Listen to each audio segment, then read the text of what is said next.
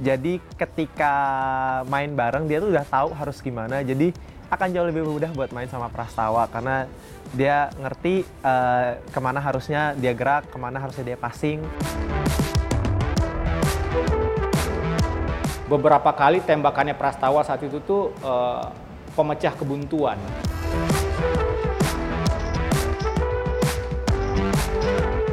Dan memang permainannya nggak bisa kebaca. Kapan dia keluar, kadang-kadang hilang, kadang-kadang nongol. Ya, itu namanya Prastawa. Maka itu saya julukin dia anak ajaib.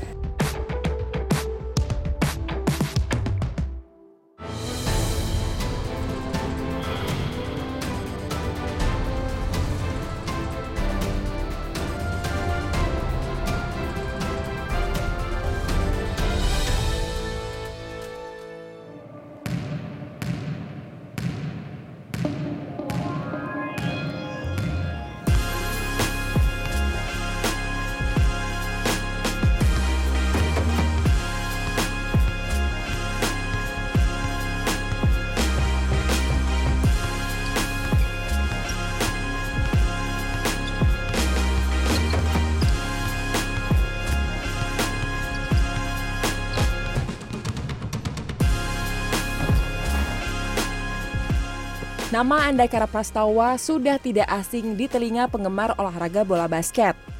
Salah satu shooter terbaik milik Indonesia ini telah berhasil menyabet berbagai gelar sejak awal memulai karir basketnya.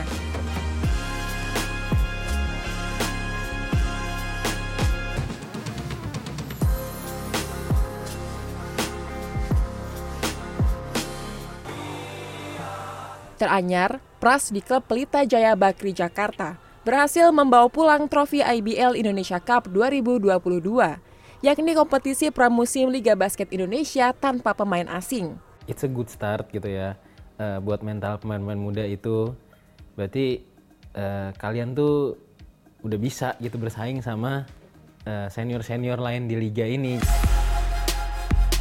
Pemain basket kelahiran Jakarta ini mengaku beruntung, komposisi tim Pelita Jaya sudah ideal baik dari segi skill maupun usia. Terlebih para koleganya tidak meragukan lagi kemampuan sang kapten menahkodai tim ke performa lebih baik. Gue mentality ya, kayak uh, apa ya di lapangan dia kayak gigih gitu, kayak nggak mau nyerah, terus kayak maksudnya uh, take tough shot. Yang pasti sih jago, terus dia tahu kapan mau poin, kapan mau passing, apa presentasi three pointnya juga lebih pasti gitu. Jadi kita kalau pas dapat bola lihat dia kosong kita harus passing dia. Role modelnya kita gimana uh, kita mau berkembang lihat dia dia juga kasih input ke kita kita nanya juga dia nggak sungkan untuk kayak gimana dan kadang-kadang juga dia kayak out of nowhere kayak eh gini dibilang lo harusnya tadi kayak gini kayak gini kayak gini gitu loh. Kayak yang input-input yang kayak gitu yang kadang-kadang kita nggak sadar tapi dia sadar gitu. Pertama kali saya main basket itu karena Pras sebenarnya. Dulu pertama kali lihat di dia di aspak waktu itu aku masih SMA kan. Biasanya sih kalau misal aku udah buntu nih uh, aku tanya lihat-lihat dia sama dia kayak udah pas gimana? Udah uh, eh, gue aja yang take over semua. Masih ketat. Pras kepada Govinda Julian. Tahun ini sudah memasuki tahun kelima Prastawa bergabung dengan klub Pelita Jaya Bakri Jakarta. Meski demikian, hingga musim terakhir Indonesia Basketball League yaitu pada tahun 2022, Prastawa masih belum berhasil membawa pulang trofi IBL Champion. Musim ke-20 IBL telah bergulir. Momen ini diyakini akan jadi pembuktian Prastawa bersama Pelita Jaya untuk keluar sebagai juara. Selama gue di PJ gitu, nih skuad yang ini yang paling talented lah dari segi umur, speed, uh, ada pelatih baru juga. Jadi dan pelatihnya juga menurut gue tuh cocok banget buat pemain-pemain muda gitu. Jadi um, menurut gue ini saatnya lah PJ juara. It will be totally different kind of the of the of the of the competition with the foreigners and without the foreigners.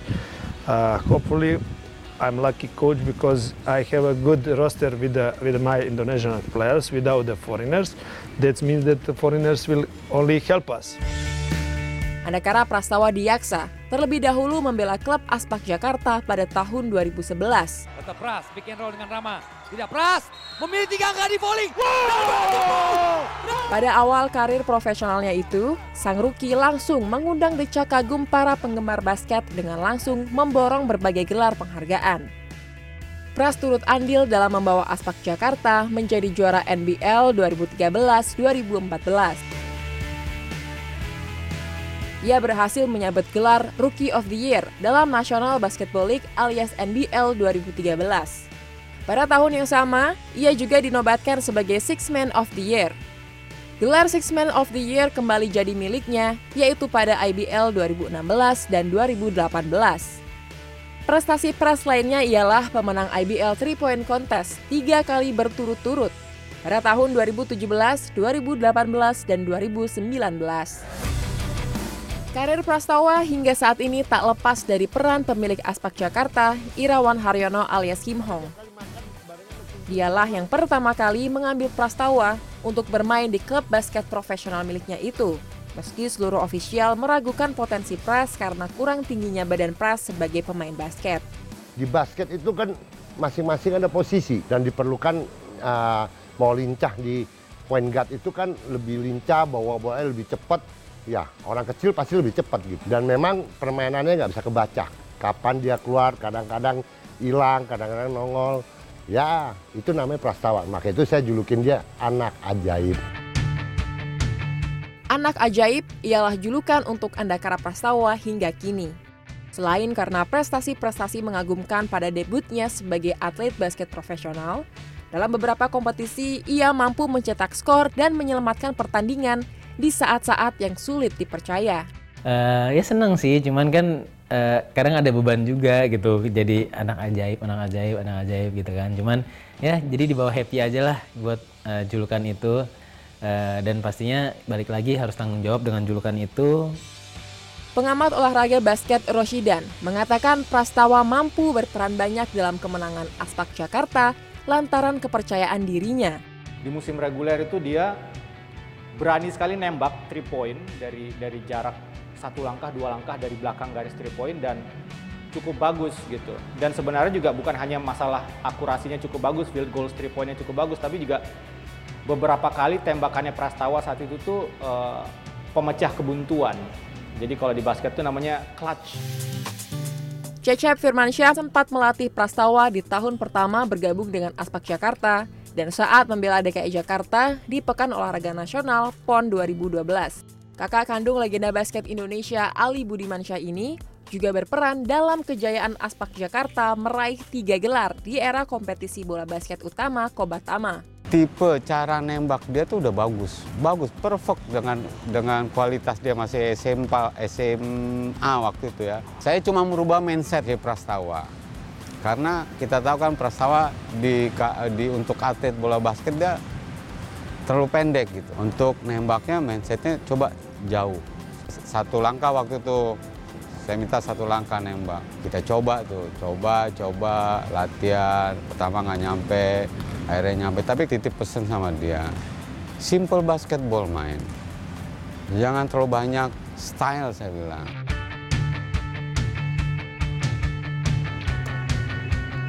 Gerakan atau signature move-nya Prastawa nih yang dari dulu sampai sekarang selalu jadi andalan hmm. dan selalu dilakuin pas ketika pertandingan?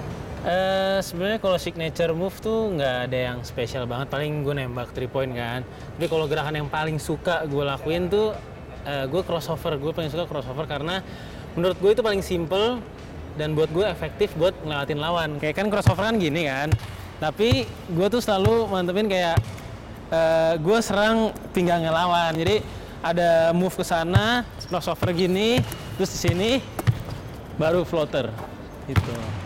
Tuh. Dan sama satu lagi, beberapa kali kan Prastawa juga uh, poin dari tengah-tengah nih, yeah. lagi three point yang dari sini ya. Boleh nggak Prastawa boleh, kasih lihat? Sebenarnya latihan juga gitu ya, bukan cuman asal nembak asal nembak tapi latihan ya harus banyak praktis itu juga ya, ya dilatih kayak tiap tiap abis nembak ya mundur selangkah dua langkah oh. terus akhirnya nanti feelnya dapat sendiri di game gitu. Ini coba ya. Boleh. Ini gitu. masuk gitu itu momen yang kayaknya nggak akan terlupakan karena bukan buat aku pribadi buat satu Indonesia gitu. Kita sejarah buat Indonesia kita bawa emas ke Indonesia. Tapi ya namanya Kak Pras tuh jago banget ya so special gitu ya namanya pemain jago kita tuh susah banget lah buat ngertiin gitu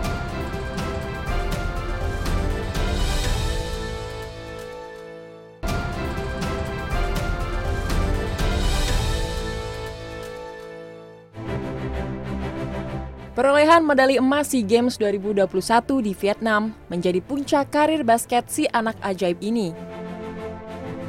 Pasalnya, baru kali ini, cabang olahraga basket Indonesia menjuarai SEA Games sejak digelar pada tahun 1977 di Kuala Lumpur, memutus dominasi Filipina yang 13 kali beruntun memenangkan pesta olahraga se-Asia Tenggara itu.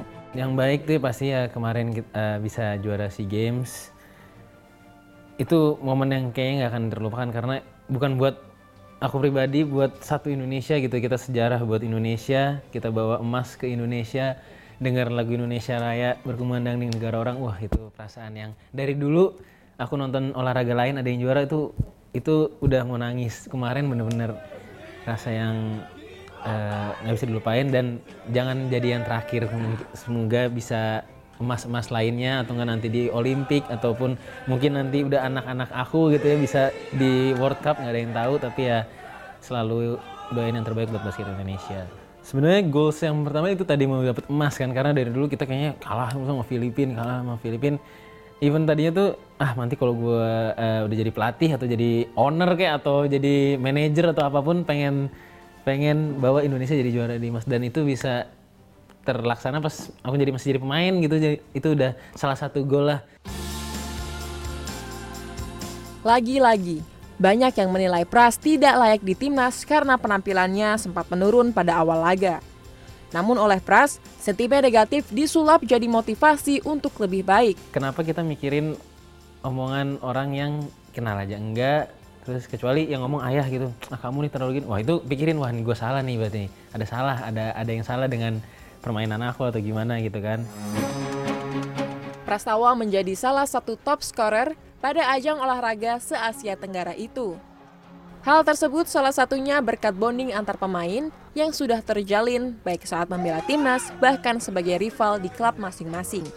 Kalau di timnas sih, kalau bisa dibilang sekarang-sekarang ini dari 2000 berapa ya, kalau yang cocok ya Abraham gitu ya. Kita main setim pun waktu itu cuma di aspak dulu sebentar itu juga jarang main bareng tapi entah kenapa kalau di timnas ya cocok-cocok aja gitu tanpa harus yang latihan lama gitu sama Abraham itu kalau di luar jelas dia MVP liga gitu kan jadi ketika main bareng dia tuh udah tahu harus gimana jadi akan jauh lebih mudah buat main sama Prastawa karena dia ngerti uh, ke mana harusnya dia gerak, ke mana harusnya dia passing, uh, kapan dia harus nembak. Yang paling gue inget tuh pas Prastawa main jelek banget lawan Malaysia, bener-bener nggak di standarnya. Dan ya gue gue udah bilang ke dia, Pras harus bounce back. Ini ini bukan lo, besok lawan Thailand. Dan gue tau lo pasti bounce back gitu. Dan di game berikutnya crazy, maksudnya dia kayak he kill, he killing it. Bener-bener kayak 20 plus poin, terus kayak bener-bener banyak three point clutch dan ya kan dia juga banyak dapat hate dari orang bahwa Prasto udah gak layak timnas tapi gue tau kapasitasnya dan dia berhasil membuktikan bahwa uh, haters wrong. Kalau yang lainnya ya biasa point guard point guard biasa kita latihan itu Widi, Abr, uh, Hardi, Yuda, sekarang ada Widi, Widi dulu setim, sekarang jadi lawan. Uh, yang bikin sekarang persaingan di timnas tuh makin asik lah. Jadi kayak udah saling ngerti lah, jadi kita udah main lama juga, udah main lama di IBL, jadi ya kayak sering jaga-jagaan di IBL jadi udah tahu maksudnya Pras tuh sukanya yang gimana. Jadi biasanya kan waktu itu sempat dimainin bareng. Jadi saya main satu Pras main dua. Jadi kayak dia lagi lagi wangi kan jadi ya ya udah jadi nyari Pras gitu. Jadi ya pokoknya servis buat Pras gitu. Kalau aku sih lebih banyak belajar malah dari Kapras ya. Soalnya kan emang Kapras kan jauh lebih senior terus jauh lebih berpengalaman juga. Aku sih banyak banget belajar dari Kapras Meski Widi yang kini membela klub Satria Muda tak ikut berlaga bersama Pras pada SEA Games 2021, ia jadi salah satu teammate terbaik Pras di timnas yang juga sulit dikalahkan saat menjadi lawan klub. Justru malah kayak aku setiap tanding sama Kak Pras itu kayak selalu punya goal sendiri gitu. Kayak Kak Pras gak boleh poin lebih dari 10 poin gitu misalnya. Tapi ya namanya Kak Pras tuh jago banget ya so special gitu ya namanya pemain jago kita tuh susah banget lah buat ngertiin gitu.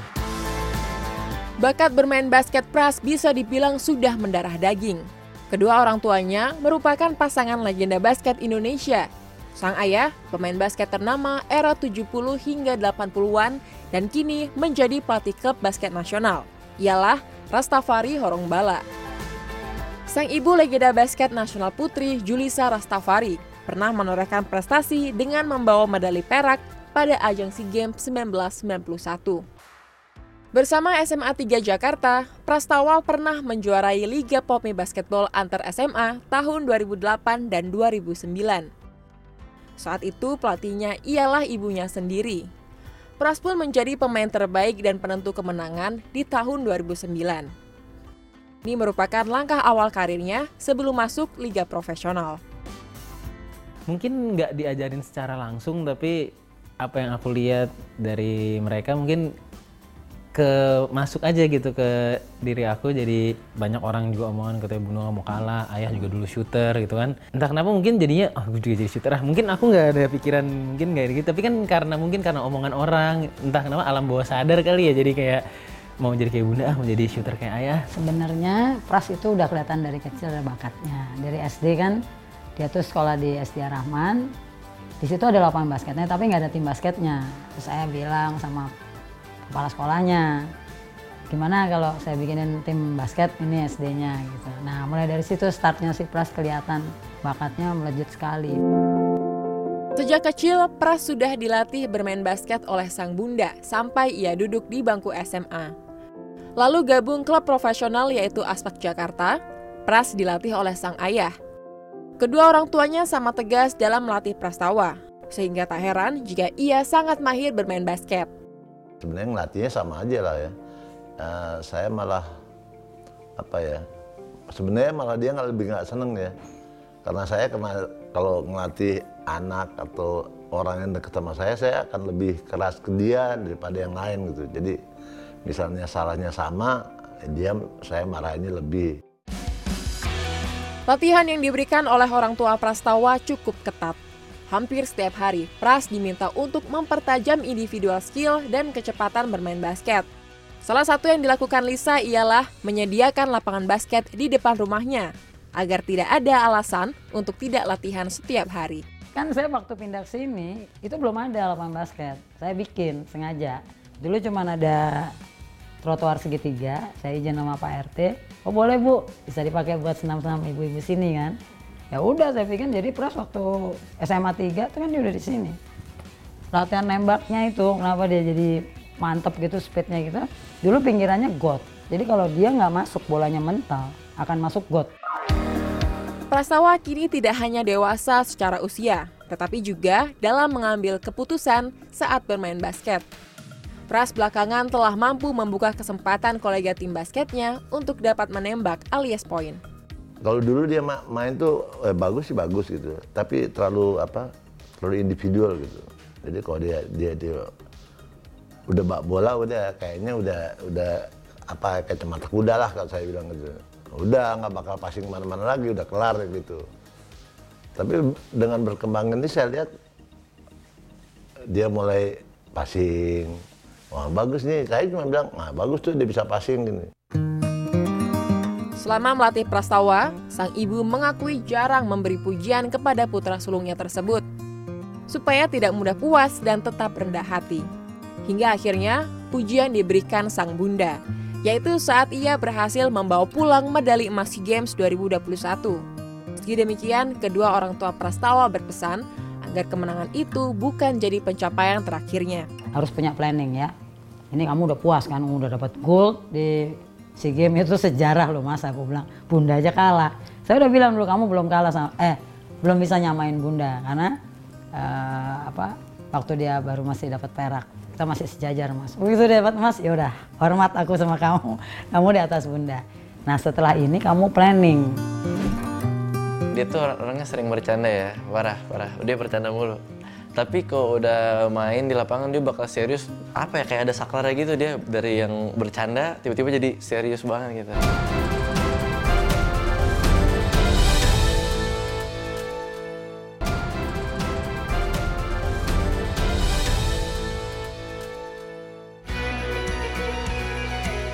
Saya berkesempatan melihat kembali lapangan latihan basket Prastawa sewaktu kecil.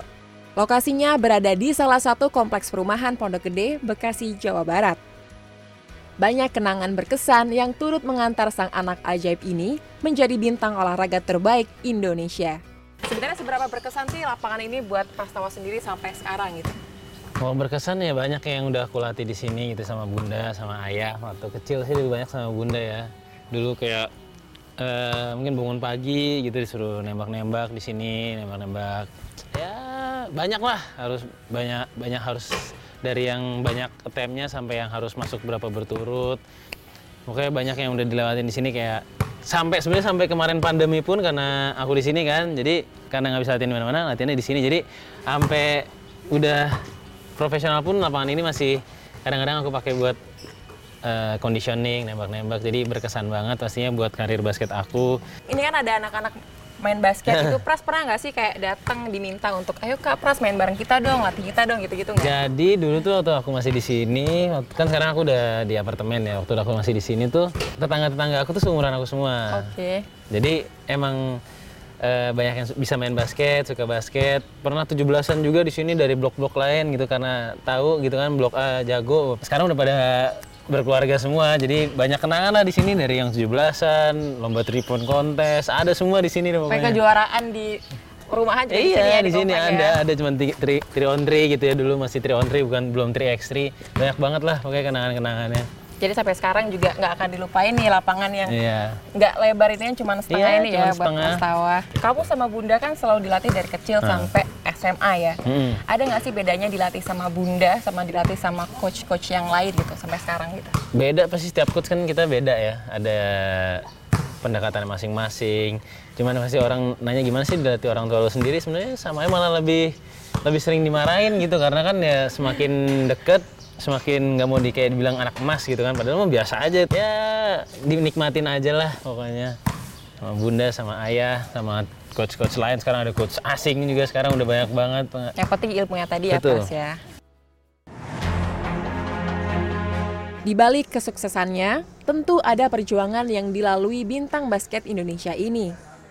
Ialah disiplin waktu yang betul-betul harus diterapkan Prastawa sejak masih mengenyam pendidikan di bangku sekolah dasar. waktu itu yang benar-benar eh, mungkin jadi permasalahan dari dulu dari dari masih SMA itu kan udah mulai latihan juga bagi waktu kuliah bagi waktu. Jadi benar-benar harus dibagi-bagi da- dengan cara yang kita nggak boleh mengganggu latihan kita juga gitu kan. Soalnya kita kita off day pun kalau kita tidur malam eh, keluar-keluar atau nggak nggak jaga kondisi itu juga mempengaruhi ke besoknya kita mau latihan.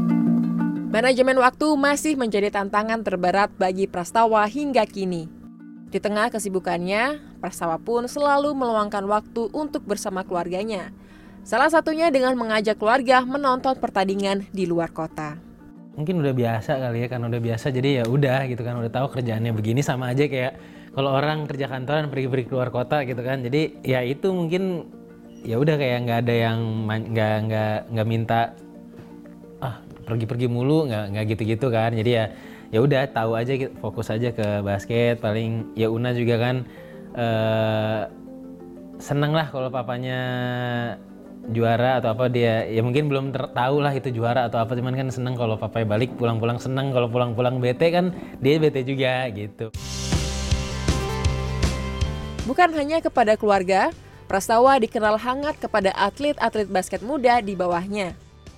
Sebagai kapten, Prastawa tidak segan mengajak para junior untuk melakukan aktivitas-aktivitas menyenangkan bersama untuk membangun keakraban. Kalau aku ngelihatnya dia lebih apa ya lucu aja gitu kayak nggak nggak gengsi buat ngomong sama kita, nggak gengsi buat eh, eh makan yuk atau ap- apalah itulah itu kan hal-hal kecil ya. Maksudnya itu dia nggak gengsi buat ngajak kita gitu. Pertama game sih itu, yang kedua kayak makan biasanya. Kalau nggak jalan sama Una. Kalau buat diri aku personal sih di luar lapangan tuh Pras orangnya tuh satu baik, terus kayak take care kita lah misalnya kayak ngejunior junior kayak eh, ngasih tahu banyak ngasih tahu banyak hal di mau di luar basket atau soal kehidupan lah salah satu panutan juga sih buat aku juga kayak mau di basket pun di luar tuh banyak lah yang bisa aku ambil dari Kapras ini. Dia tuh orangnya sering bercanda ya, parah, parah. Dia bercanda mulu. Tapi kalau udah main di lapangan dia bakal serius. Harusnya dia nggak bisa bercanda sedikit pun gitu. Bener-bener, aduh beda deh. Dia bisa, apa ya, kayak ada saklarnya gitu. Dia dari yang bercanda, tiba-tiba jadi serius banget gitu. Kini hampir 30 tahun usia Andakara Prastawa. Dan selama itulah ia hidup dalam dunia perbasketan. Kecintaannya terhadap olahraga basket semakin memperkuat konsistensinya untuk tetap berkarir dan menorehkan prestasi di dunia yang telah membuat hidupnya lebih berwarna. Dulu ya, eh, aku bilang tuh selama kalian emang suka gitu, atau jangan biarin omongan orang tuh bikin kalian nggak terjun ke situ gitu. Kalau dibilang atlet, nanti gimana masa depannya? Emang dibalik aja kalau kalian kerja emang masa depan kalian juga gimana? Kalau kalian nggak berprestasi di situ sama aja sama di atlet. Kalau kalian nggak berprestasi ya di situ-situ aja kan? Jadi hidup ini kan ya sebenarnya sama aja. E, harus berprestasi sebenarnya harus punya sesuatu untuk keahlian sesuatu untuk bisa sukses gitu kan? Jadi kalau kalian emang suka di basket mau mau menekuni itu ya kenapa enggak